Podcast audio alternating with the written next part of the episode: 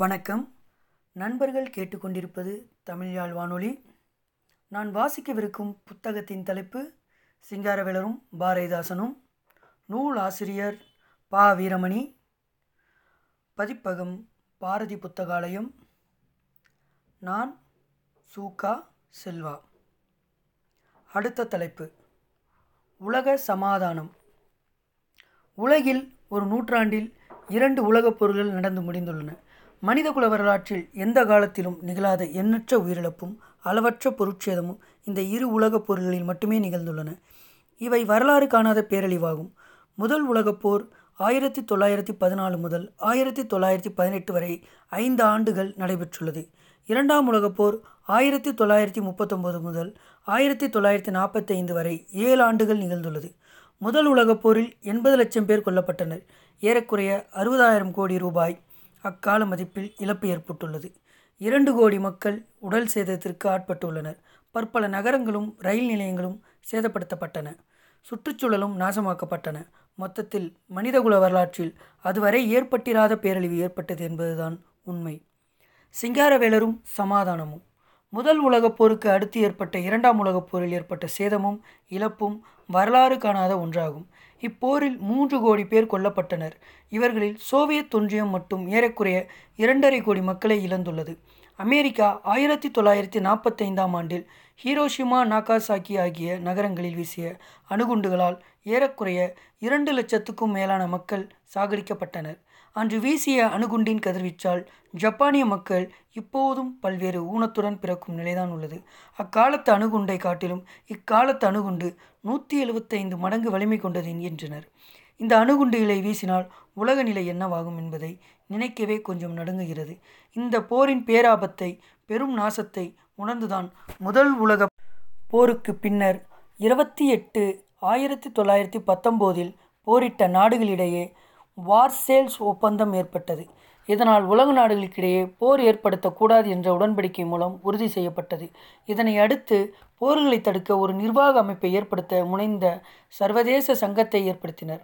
அதன் செயல்பாடு சரியாக அமையாததால் இரண்டாம் உலகப் போருக்கு பின்னர் இருபத்தி நாலு பத்து ஆயிரத்தி தொள்ளாயிரத்தி நாற்பத்தைந்தில் ஐக்கிய நாடு சபையை தோற்றுவித்தனர். இரண்டு உலகப் போர்களால் ஏற்பட்ட இழப்புகளும் நாசங்களும் அதுவரை உலகம் கண்டறியாத ஒன்று. இந்த இழப்புகளால் தான் உலக சமாதானம் என்னும் கொள்கை பிறந்தது. இதனை அக்காலத்திலேயே சிங்காரவேலர் தூக்கி பிடித்து பரப்புரை செய்தவர். உலகின் வாழ்வாதாரத்தை நிலைக்க வைக்க வந்த உலக சமாதானத்தை பொதுவுடைமை நாடுகள் பெரும் மாநாடுகளை நடத்தியும் அரிய வெளியீடுகளை வெளியிட்டும் பரப்புரை செய்து வந்தன. இந்தியாவில் அதன் இன்றியமையாமையை பெரும்பாலானோர் அறிந்ததாக தெரியவில்லை. இதில் என்ன வியப்பு என்றால், நாம் தலைவர்களும் கல்வியாளர்களும் அதனை போதுமான அளவு கூட அறியாதிருப்பதுதான் சோகமானது. இனியாவது உலகம் மாற வேண்டும். வரலாறு தெரிந்த காலம் முதல் ஆயிரத்தி தொள்ளாயிரத்தி எண்பது வரை இருபத்தி நாலாயிரம் போர்கள் நடந்துள்ளனவாக வரலாற்று ஆசிரியர்கள் குறிப்பிடுகின்றனர். இந்த போர்களில் நமது நாட்டு சேர சோழ பாண்டியர் போர்கள், ஐரோப்பிய அமெரிக்க போர்கள் வரை அடக்கம். இந்த போர்களில் கொல்லப்பட்டவர்கள் ஏறக்குறைய முன்னூற்றி இருபது கோடி மக்கள் என்கின்றனர்.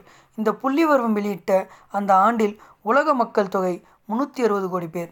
ஏறக்குறைய இதில் எண்பது சதவீதம் விலக்காட்டுக்கும் மேல் மக்களை கடந்த காலப்போர்களில் நாம் இழந்திருக்கலாம். இவை எத்தனை பெரிய பேரிழப்பு! இந்த பேரிழப்பை நாம் தொடரலாமா, தொடரக்கூடாது என இந்த பேரழிவை எண்ணித்தான் சிங்காரவேலர் ஆயிரத்தி தொள்ளாயிரத்தி இருபத்தாறாம் ஆண்டிலேயே சென்னை நகராண்மை கழகத்தில் அவர் உறுப்பினராக இருந்தபோது பள்ளிக்கூட பாடத்திட்டத்தில் எக்காரணம் கொண்டும் போர்கள் பற்றிய பாடங்கள் இடம்பெறக்கூடாது என்ற தீர்மானத்தை கொண்டு வந்தார். இதனை சாதாரணமாக கருத முடியாது. இரண்டாம் உலகப் போர் நிகழ்வதற்கு முன்னரே, ஐக்கிய நாடு சபை தோற்றுவிப்பதற்கு முன்னரே தொலைநோக்கு சிந்தனையுடன் சிந்தித்திருப்பதுடன் அதனை செயல்படுத்தவும் முனைந்திருக்கிறார். அவர்தான் சிங்காரவேலர். ஆயிரத்தி தொள்ளாயிரத்தி நாற்பத்தைந்தாம் ஆண்டிற்கு பின்னரே சமாதான கொள்கை சிறிது சிறிதாக பரப்புரை செய்யப்பட்டு வலியுறுத்தப்பட்டது. ஆனால் சிங்காரவேலர் இதனை ஆயிரத்தி தொள்ளாயிரத்தி இருபத்தாறாம் ஆண்டிலேயே வலியுறுத்தியிருப்பது சிந்திக்கத்தக்கது. இத்துடன் நின்றுவிடாமல் நகராண்மை கழகத்தின் வெளியே உள்ள புல்வெளியில் காட்சி பொருளாக பீரங்கி வைத்திருப்பதற்கு அவர் எதிர்ப்பு தெரிவித்து அதனை அவ்விடத்தில் இருந்து அகற்ற வேண்டும் என்று தீர்மானத்தில் கூறியிருந்தார். போரின் அழிவை உண்டாக்கும் இயந்திரங்களை, கருவிகளை கூட பொது இடங்களில் வைக்கக்கூடாது என்று அவர் எண்ணியிருக்கிறார். ஏனில் போரின் பேராபத்தை அவர் எத்துணை நுட்பமாக சிந்தித்துள்ளார் என்பதை உணரலாம். இந்த பேராபத்தை உணராததால் தான் அமெரிக்கா போன்ற வல்லரசு நாடுகள் மற்ற நாடுகளின் மீது நியாயமற்ற முறையில் போர் தொடுப்பதை உலகத் தலைவர்களும் மற்றவர்களும் வேடிக்கை பார்த்து கொண்டிருக்கிறார்கள். இந்த நாடுகளுக்கும் தலைவர்களுக்கும் மனிதநேயமும் சமூக அக்கறையும் சிறிதும் இல்லை போலும். இப்படி தலைவர்களும் அறிஞர்களும் கைகட்டி வேடிக்கை பார்த்து கொண்டிருப்பது பெரிதும் வருந்தத்தக்கது. போர் எத்துணை கொடுமையானது என்பதற்கு இங்கு ஒரு எடுத்துக்காட்டை நோக்குவது ஏற்றது. ஆயிரத்தி தொள்ளாயிரத்தி எண்பத்தி மூணாம் ஆண்டில் வியன்னாவில் நிகழ்ந்த உலக விஞ்ஞானிகள் மாநாடு சில அதிர்ச்சியளிக்கும் செய்திகளை வெளியிட்டுள்ளது. அவற்றை தில்லியிலிருந்து வெளிவரும் நியூ ஏஜ் இதழும் இதில் சென்னையிலிருந்து வெளிவரும் ஜனசக்தியும் படங்களுடன் வெளியிட்டுள்ளன. அமெரிக்கா ஆயிரத்தி தொள்ளாயிரத்தி அறுபத்தொன்னாம் ஆண்டு முதல் ஆயிரத்தி தொள்ளாயிரத்தி எழுபத்தி மூணாம் ஆண்டு வரை வியட்நாமில் போர் தொடுத்த போது பல வகை இரசாயன குண்டுகளை இரவிறக்கமின்றி பயன்படுத்தியது. அக்குண்டுகள் அனைத்தும் கொடும் நச்சுத்தன்மை வாய்ந்தவை. அக்குண்டுகளை அந்த நாட்டில் வீசியதால் இருபது லட்சம் பேர் ஊ ஊனமாக்கப்பட்டுள்ளனர். அந்நாட்டிலுள்ள கலனிகளும் சிறு வயல்வெளிகளும் நீர்நிலைகளும் நச்சுத்தன்மை வாய்ந்தவையாக மாறியுள்ளன. பல நகரங்களும் ஊர்களும் வாழ்வதற்கு தகுதியற்றதாகிவிட்டன. வியட்நாமில் அமெரிக்கா வீசிய விஷப்புகை குண்டுகள் ஏழு கோடியே இருபது லட்சம் லிட்டர் எடை கொண்டதாகும். இந்த கொடிய விஷப்புகையை உட்கொண்டதால் ஆயிரக்கணக்கான குழந்தைகள் இன்னும் கொடிய ஊனத்துடன் பிறக்கின்றனராம். ஒரு தாய் தான் பெற்றெடுத்த குழந்தையை பார்த்ததும் பயந்து மூச்சற்று மயங்கி விழுந்தாராம். காரணம், அக்குழந்தைக்கு இரண்டு வளைந்த தலைகள் இருந்தனவாம். ஒரு பெண் குழந்தை ஒரு கையுடனும் மற்றொரு குழந்தை காது வரை நீண்ட வாயுடனும் பிறந்து உள்ளனவாம். மற்றும் ஒரு குழந்தை மூன்று கைகளுடனும் ஒரு குழந்தை ஒரு கண்ணுடனும் பிறந்துள்ளன. இவற்றையெல்லாம் அவ்விதழ்கள் படங்களுடன் வெளியிட்டுள்ளன. இரசாயன போரினால் போர் நின்ற பின்னரும் ஊனத்துடன் பிறக்கும் கொடிய நிலை பல ஆண்டுகள் தொடர்ந்த வண்ணமே உள்ளன. வியட்நாம் போரில் அம்மக்கள் மட்டுமேயின்றி அமெரிக்க போர் வீரர்களும் அவர்களுடன் சேர்ந்து பணியாற்றிய ஆஸ்திரேலியா நியூசிலாந்து வீரர்களுக்கும் புற்றுநோயும் சுவாச கோளாறு நோயும் ஏற்பட்டுள்ளன. இந்நோய்களால் பாதிக்கப்பட்டவர்கள் ஆயிரத்தி தொள்ளாயிரத்தி எழுபத்தி ஆறாம் ஆண்டில் அமெரிக்காவில் உள்ள புரூக்ளின் பெடரல் நீதிமன்றத்தில் இழப்பீட்டு நிதி கேட்டு வழக்கு தொடர்ந்துள்ளனராம். போர்களால் இவ்வளவு உயிரிழப்புகளும் பொருட்சேதங்களும் ஏற்பட்டதுடன் பிறவி ஊனங்களும் தொடர்கின்றன. இவையெல்லாம் இரண்டாம் உலகப் போருக்கு பின்னரே ஏற்பட்டன. ஆனால் சிங்காரவேலர் முதல் உலகப் போர் முடிவுற்றதும் போரின் பேராபத்தை நமக்கு சுட்டிக்காட்டியுள்ளார். இதுதான் மிகவும் முக்கியத்துவம் வாய்ந்தது. சிங்காரவேலர் போரின் கொடூரத்தை எண்ணி அக்காலத்திலேயே சில கட்டுரைகளை தாம் நடத்திய புது உலகம் இதழில் தொடர்ந்து எழுதி வந்துள்ளார். அக்கட்டுரைகளை கீழே காணலாம். விடுதலைக்கு மார்க்கம் புது உலகம் ஜூன் ஆயிரத்தி தொள்ளாயிரத்தி முப்பத்தைந்து. முசோலினி முழக்கம் புது உலகம் ஜூலை ஆயிரத்தி தொள்ளாயிரத்தி முப்பத்தைந்து. சமாதான நடவடிக்கைகள் புது உலகம் ஜூலை ஆயிரத்தி தொள்ளாயிரத்தி முப்பத்தைந்து. போர்க்கோளம் புது உலகம் ஜூலை ஆயிரத்தி தொள்ளாயிரத்தி முப்பத்தைந்து. நாட்டுக்கு நாம் செய்ய வேண்டிய திருப்பணிகள் புது உலகம் செப்டம்பர் ஆயிரத்தி தொள்ளாயிரத்தி முப்பத்தைந்து. யுத்தம் யுத்தம் யுத்தம் புது உலகம் செப்டம்பர் ஆயிரத்தி தொள்ளாயிரத்தி முப்பத்தைந்து. யுத்த நினைவுகள் புது உலகம் செப்டம்பர் ஆயிரத்தி தொள்ளாயிரத்தி முப்பத்தைந்து. இக்கட்டுரைகளை நோக்கினால் ஜூன் மாதம் தொடங்கி செப்டம்பர் மாதம் வரை ஏழு கட்டுரைகளை வரைந்திருப்பதை காணலாம். யுத்த அபாயத்தை உணர்த்த வேண்டியும் அமைதியும் சமாதானமும் உறுதி பெற வேண்டியுமே அவர் இவ்வாறு தொடர்ந்து எழுதியுள்ளார். இவைகள் எல்லாம் போரில்லா உலகத்தை குறித்து அவர் எவ்வாறு தொடர்ந்து இயங்கியுள்ளார் என்பதையே காட்டுகிறது. போர் இனி ஏற்படக்கூடாது என்று நாம் விரும்புகிறோம். அதனை தடுக்க பரப்புரை செய்வதுடன் சமாதான அமைப்புகளையும் ஏற்படுத்தி வருகிறோம். எல்லாவற்றிற்கும் மேலாக ஐநா சபையை அமைத்திருக்கிறோம். படைபலம் குறைப்பு, அணு ஆயுதம் குறைப்பு, சமாதான ஒப்பந்தங்கள் ஆகியவற்றையும் கடைபிடித்திருக்கிறோம். இவையெல்லாம் மிக முக்கியத்துவம் வாய்ந்தவை. எனினும் போர் உண்டாவதற்குரிய காரணங்களை கண்டறிந்து அவற்றை தடுக்க முயலாமல் போர் ஏற்பட்ட பிறகு சமாதானத்தை நிலைநாட்ட முயல்வது அவ்வளவு சிறந்தது அன்று. நோய் நாடி நோய் முதல் நாடி, அது தணிக்கும் வாய் நாடி வாய்ப்பச் செயல் என்றார் வள்ளுவ பெருந்தகை. நோயை நீக்குவதற்கு மருந்து கொடுத்தால் மட்டும் போதுமானது அன்று. நோயின் தன்மையையும் அது உண்டாவதற்கான காரணத்தையும் கண்டறிந்து நோய் ஏற்படாததுக்கு மருந்தளிப்பதே ஏற்றது, சிறந்தது. அதனை போன்றே போர் உண்டாவதற்கான காரணத்தை கண்டறிந்து அக்காரணம் நிகழாமல் தடுப்பதே முதல் அடிப்படையான செயலாகும். அதனை செய்யாமல் போர் ஏற்பட்ட பிறகு சமாதானம் செய்ய முயல்வது ஏற்றதன்று. போரிடும் உலகத்தை குறித்து ஒரு முறை இங்கிலாந்து மேனாள் பிரதமர் ஸ்டான்லி பால்ட்வின் என்பவர் தம் கருத்தினை கூறும்போது, உலக மக்களுக்கு பைத்தியம் பிடித்திருப்பதால் தான் அடிக்கடி போர்கள் ஏற்படுகின்றன என்றாராம். இதனை செய்தித்தாளில் அறிந்த சிங்காரவேலர் போர் ஏற்படுவதற்கான உண்மையான காரணத்தை அறிய முடியாமல் பிரதமர் பால்ட்வின் தவறான கருத்தை கூறுகிறார் என்று சிங்காரவேலர் ஒரு கட்டுரையில் கடிந்து மறுத்துள்ளார். அதனை கீழே காணலாம். மதங்களாலும் தத்துவ ஞானங்களாலும் உலகப் போர் நிற்க மாட்டாது. ஆயுத பரிகரணத்தாலும் உலக யுத்தம் முற்றிலும் நிகழாமல் இருக்காது. ஆயுத அபிவிருத்தியாலும் உலக சண்டை நில்லாது. யுத்தங்களுக்கும் கலகங்களுக்கும் சண்டைகளுக்கும் போருக்குமான மனப்பான்மையை தனியுடைமை வளர்த்து வருகிறது. எந்த மதம் சண்டை வேண்டாம் என்று கூறுகிறது. கடவுளே கொள்ளும் தொழிலை புரிந்து வருவதால் கடவுள் பக்தர்கள் புரிந்து வரும் சண்டைகளை நிறுத்துவது யார்? போர்க்கோளம் கொள்ளும் ஐரோப்பா உலகை நோக்கி ஆங்கில அரசியல் பேர பெரியாராகிய ஸ்டீவன் போல்ட்வின் இங்கிலாந்தில் ஆயிரத்தி தொள்ளாயிரத்தி இருபது இருபத்தொம்பது ஆயிரத்தி தொள்ளாயிரத்தி முப்பத்தைந்து ஆகிய ஆண்டுகளில் பிரதமராக இருந்தவர். உலகத்தை பித்தம் பிடித்த உலகு என்றாராம். ஆனால் இந்த பித்தை வளர்ப்பது தனியுடைமை திட்டம் என்பதை உணர்ந்தார். இல்லை, உலக அரசியலை நடத்தும் பெரியோர் இந்த உண்மையை உணர்ந்து நடப்பவர்களாயின் உலகம் போரற்று வாழ முடியும். உலகம் போரற்று சமாதானமாக வாழ வேண்டுமானால் எல்லா கழகங்களுக்கும் ஆதிகால போதமாக இருக்கும் தனியுடைமை திட்டம் மாறி பொதுவுடைமை திட்டமாக மாற வேண்டும். உலக சம்பந்தம் செல்வமும் சீரும் சிறப்பும் பொதுவுடைமையிலும் அகில தேச மனப்பான்மையிலும் அடங்கியுள்ளது. உலகம் இந்த முடிவை அடைய வெகு காலமாகும். அம்முடிவை அடைய எந்த காலமானாலும் அது நமது புது உலகம் அதனை எடுத்துரைக்கும். இக்குறிப்பை நோக்கினால் போர்கள் உண்டாவதற்கு மூல காரணமே தனியுடைமையே என்பதை அவர் சரியாக அடையாளம் காட்டுகிறார். தனியுடைமை உலகத்தில் செல்வாக்கு செலுத்தும் வரை போரை தடுத்து நிறுத்துவது அரிதிலும் அரிதாகும். நிலைவுடைமை சமுதாயத்தில் மண்ணாசை காரணமாக இருந்தது. முதலாளித்துவ சமுதாயத்தில் மண்ணாசையும் பொருளாசையும் காரணமாக உள்ளன. இரண்டும் செல்வம் சார்ந்த ஒன்றாகும். பண்டைய கால மூவேந்தர்களாகிய சேர சோழ பாண்டியர்களிடையே ஏற்பட்ட போர்கள் தம் தம் அரசை பெருக்க வேண்டும் என்ற ஆசையே ஆகும். தமிழறிஞர்கள் சிலர் கூறுவதை போன்று வீரத்தை நிலைநாட்டுவதற்கு அன்று. மூவேந்தர் காலத்தில் வாழ்ந்த பாரி ஓரி காரி போன்ற குறுநில மன்னர்கள் நாளடைவில் இல்லாமல் போனதற்கு காரணம் மூவேந்தர்களின் மண்ணாசை கொண்ட போர் எடுப்பதே ஆகும். முதல் உலகப் போர் ஏற்படுவதற்கு காரணம் என்ன? ஆஸ்திரிய அரசு தன் பக்கத்தில் உள்ள செர்பியாவை தம்முடன் இணைத்து கொள்ள முயன்றதால் ஏற்பட்ட போராகும். இரண்டாம் உலகப் போர் எதனால் ஏற்பட்டது? ஹிட்லர் ஜெர்மனியின் சர்வாதிரியாக வந்ததும் பக்கத்தில் உள்ள நாடுகள் எல்லாம் வென்று தான் ஆள வேண்டும் என்று விரும்பினான். அதனால் Belgium, Norway, Sweden, Poland, France, ஆலந்து போன்ற நாடுகளின் மீது படையெடுத்து பிரான்ஸை தவிர மற்ற நாடுகளை வென்றான். நல்வாய்ப்பாக நேச நாடுகளாகிய அமெரிக்கா, ரஷ்யா, இங்கிலாந்து, பிரான்ஸ் ஆகிய நாடுகள் ஒருங்கிணைந்து போரிட்டதால் ஜெர்மன் தோல்வியடைந்தது. ஹிட்லரும் தற்கொலை செய்து கொண்டு மாண்டான். பேராசை பெரும் நட்டமாயிற்று. கெடுவான் கேடு நினைப்பான் என்பதற்கு ஏற்ப ஹிட்லர் கதை முடிந்தது. கடந்த இருபது ஆண்டுகளில் எத்தனையோ போர்கள் நிகழ்ந்துள்ளன. அமெரிக்கா உலகின் முதல் வல்லரசு நாடாகவும் பெரிய ஏகாதிபத்திய நாடாகவும் உள்ளது. அளப்பரிய இயற்கை வளமும் செல்வ வளமும் கொண்டது. சின்னஞ்சிறு நாடான ஈராக் மீது ஏன் படையெடுக்க வேண்டும்? ஈராக்கின் அதிபர் சதாம் ஹுசேனின் முயற்சியால் எண்ணெய் வளமிக்க வளைகுடா நாடுகள் ஒன்றிணைந்து விட்டால் வளைகுடா நாடுகளில் தம் எண்ணெய் சுரண்டலுக்கு ஆபத்து ஏற்படும் என்பதால் ஈராக்கில் ஆபத்தான அணு ஆயுதங்கள் உள்ளன என்று பொய்கூறி அந்நாட்டின் மீது படையெடுத்து சதாமையும் அவர் ஆட்சியையும் அளித்தது. வளைகுடா நாடுகளில் இனி சதாமை போன்று யாராவது முயன்றால் அவருக்கு அந்த கதிதான் ஏற்படும் என்பதை அமெரிக்கா சொல்லாமல் சொல்லியது. இப்போது சிரியாவை ஆக்கிரமித்துள்ளது. ஈரான் போன்ற நாடுகளை மிரட்டுகிறது. இதற்கெல்லாம் காரணம் என்ன? அமெரிக்கா தம் தனியுடைமையை பெருக்க வேண்டும் என்ற பேராசைதானே. இதனை யாராவது மறுக்க முடியுமா? பிற நாடுகளின் இயற்கை வளங்களை சுரண்டுவதற்கும் தம் நாடுகளின் உற்பத்தி பொருட்களை பிற நாடுகளில் சந்தைப்படுத்துவதற்கும் நிதி மூலதனத்தை பிற நாடுகளில் குவித்து அதன் வழி சுரண்டுவதற்கும் முதலில் நேசக்கரம் நீட்டும். தடை ஏற்படின் போர் தொடுக்கும். இதுதான் தனியுடைமையின் முதலாளித்துவத்தின் தனிவழி, சுரண்டும் வழி, கொள்ளையடிக்கும் வழி.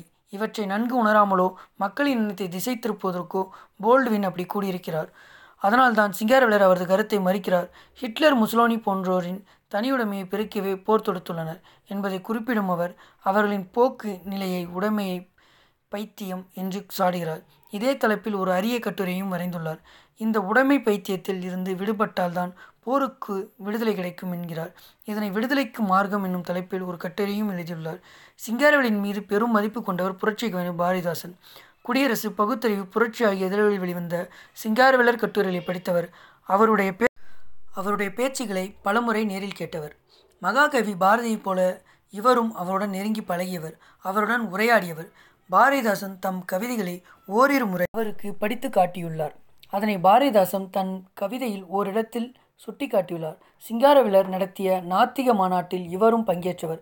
ஆயிரத்தி தொள்ளாயிரத்தி முப்பத்தி மூணாம் ஆண்டில் ஈரோட்டில் நடந்த ஈரோட்டு திட்டம் குறித்த மாநாட்டிலும் கலந்து கொண்டவர். சிங்காரவேலரின் நாத்திகம், கடவுள் மறுப்பு, பகுத்தறிவு, அறிவியல், மூடநம்பிக்கை ஒழிப்பு, தொழிலாளர் மேன்மை, பெண் முன்னேற்றம் ஆகியவை குறித்த கட்டுரைகளை அவர் நன்கு படித்திருக்கிறார். அவற்றின் தாக்கம் அவரது கவிதைகளில் ஆங்காங்கே வெளிப்படுவதை பளிச்சிடுவதை காணலாம். அக்காலத்தில் உலக சமாதானத்தை குறித்து விரிவாக எழுதியவர் சிங்காரவேலர் மட்டுமே ஆவர். அவர் பொதுவுடைமை கொள்கையில் இந்தியாவுக்கே முன்னோடியாக இருந்ததால் போரற்ற உலகை குறித்து அதற்கு முக்கியமான உலக சமாதானத்தையும் சரியான புரிதலோடும் திட்ட பாங்கோடும் எழுதினார் எனலாம். பாரதிதாசனும் சமாதானமும். சிங்காரவேலரின் இந்த எழுத்துக்கள் பாரதிதாசனிடத்தில் எப்படி வெளிப்பட்டிருக்கின்றன என்பதை நோக்குவோம்.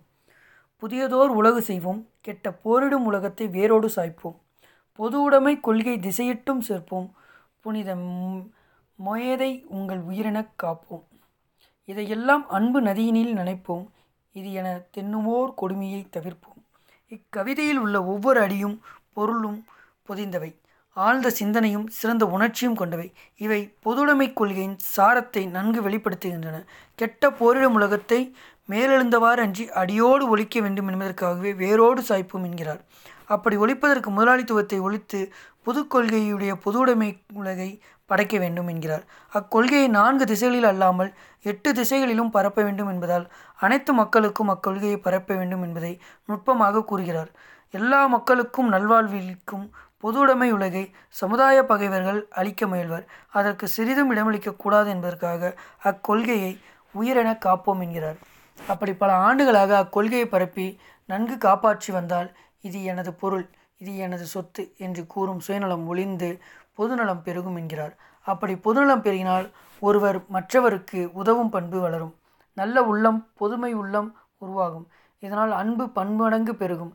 இப்பண்பு மொத்த சமுதாயத்திற்கும் வர வேண்டும் என்பதால் கவிதை அழகும் பண்பும் மிளிர இதையெல்லாம் அன்பு நதியினில் நினைப்போம் என்கிறார் பாரதிதாசன்.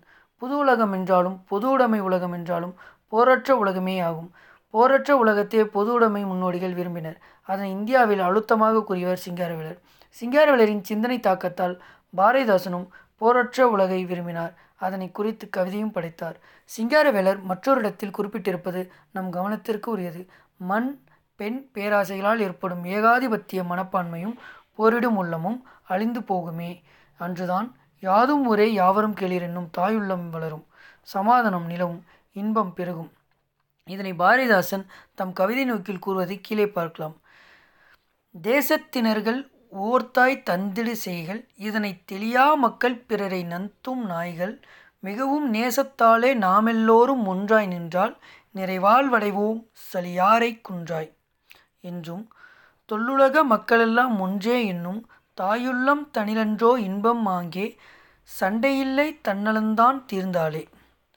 பரந்த மனப்பான்மை கொண்ட தாயுள்ளம் இருந்தால்தான் பொது நலம் பெருகும், அதனால் தன்னலம் குன்றும் என்றார் சிங்காரவேலர். உலக மக்கள் நம் சகோதரர்கள் என்னும் என்ற எண்ணம் எல்லோருக்கும் உருவாக வேண்டும் என்பதை அவர் பற்பல இடங்களில் வலியுறுத்தியுள்ளார். ஒருவரை ஒருவர் ஆதிக்கம் செலுத்தாது, அண்டை நாட்டை கைப்பற்ற போர் தொடுக்காமல், பகையை மறந்து உறவை பேணி மனித நலத்தை வளர்க்க வேண்டும் என்பார். அப்படி வளர்த்தால்தான் யாதும் ஒரே யாவரும் கிளீரெனும் கொள்கை உறுதிப்படும் என்கிறார். அதனைத்தான் பாரதிதாசனும் எதிரொலிக்கிறார். போரற்ற சமாதான உலகமே இன்று உலக மக்களுக்கு மிக வேண்டியது. மனிதகுலம் நவீன போர் ஆயுதங்களுக்கு கடந்த காலத்தில் இரையானதைப் போல இரையாகாமல் தடுக்க உலக சமாதானம் மிக இன்றியமையாதது. சிங்காரவேலர் இறப்பதற்கு சில மணி நேரத்திற்கு முன் சில சொற்களை உச்சரித்திருக்கிறார். அச்சொற்களை அவருடைய பெயர்த்தியும் ஆங்கில பேராசிரியருமான ஜெயபாய் பதிவு செய்திருக்கிறார். அச்சொற்கள் என்ன தெரியுமா? கீழே பாருங்கள். Let there be no more war, let there be peace in the world. இனி போர் வேண்டாம், உலகில் அமைதி நிலவட்டும் என்றார். இம்மொழியை நோக்கினால் மனிதகுலத்தின் வாழ்விலும் எதிர்காலத்திலும் அவர் எத்துணை நாட்டம் கொண்டிருந்தார் என்பது புலப்படும். பாரதிதாசனும் சாந்தியால் உலகம் தலைப்பது நன்றா, பேதம் வளர்த்தே தளர்வது நன்றா என்றார். சிங்காரவேலர் ஈடு இணையற்ற சமாதான தூதர், சமாதான காவலர். அவருடைய மாந்த நேயத்தை நினைக்குங்கால் காரல் மார்க்ஸை குறித்து ஒரு அறிஞர் கூறியதான் இங்கே நினைவுக்கு வருகிறது. It is no exaggeration to say that if Marx had accumulated all the wealth of human culture, its outbleed for all the suffering of mankind. Birth of Genius by Rinko Walkow, page eighteen, nineteen seventy-eight, Progress, published as Moscow. மார்க்ஸின் அறிவு மனிதகுல பண்பாட்டின் உள்ளார்ந்த செல்வம் அனைத்தையும் பெற்றிருந்தது என்றால் அவருடைய இதயம் மனிதகுலத்தில் துன்பப்படும் அனைவருக்காகவும் இரத்தத்தை சிந்தியது. இப்பொன்மொழிக்கு ஏற்ப வாழ்ந்தவர்கள்தான் சிங்காரவேலர். அவரது சிந்தனைகளை கவிதைகளில் எதிரொலித்தவர்தான் பாரதிதாசன். இனி உலகப்போர் வேண்டா, உலகம் போரற்ற அமைதியில் வாழட்டும். சிங்காரவேலர். கெட்ட போரிடும் உலகத்தை வேரோடு சாய்ப்போம். பாரதிதாசன்.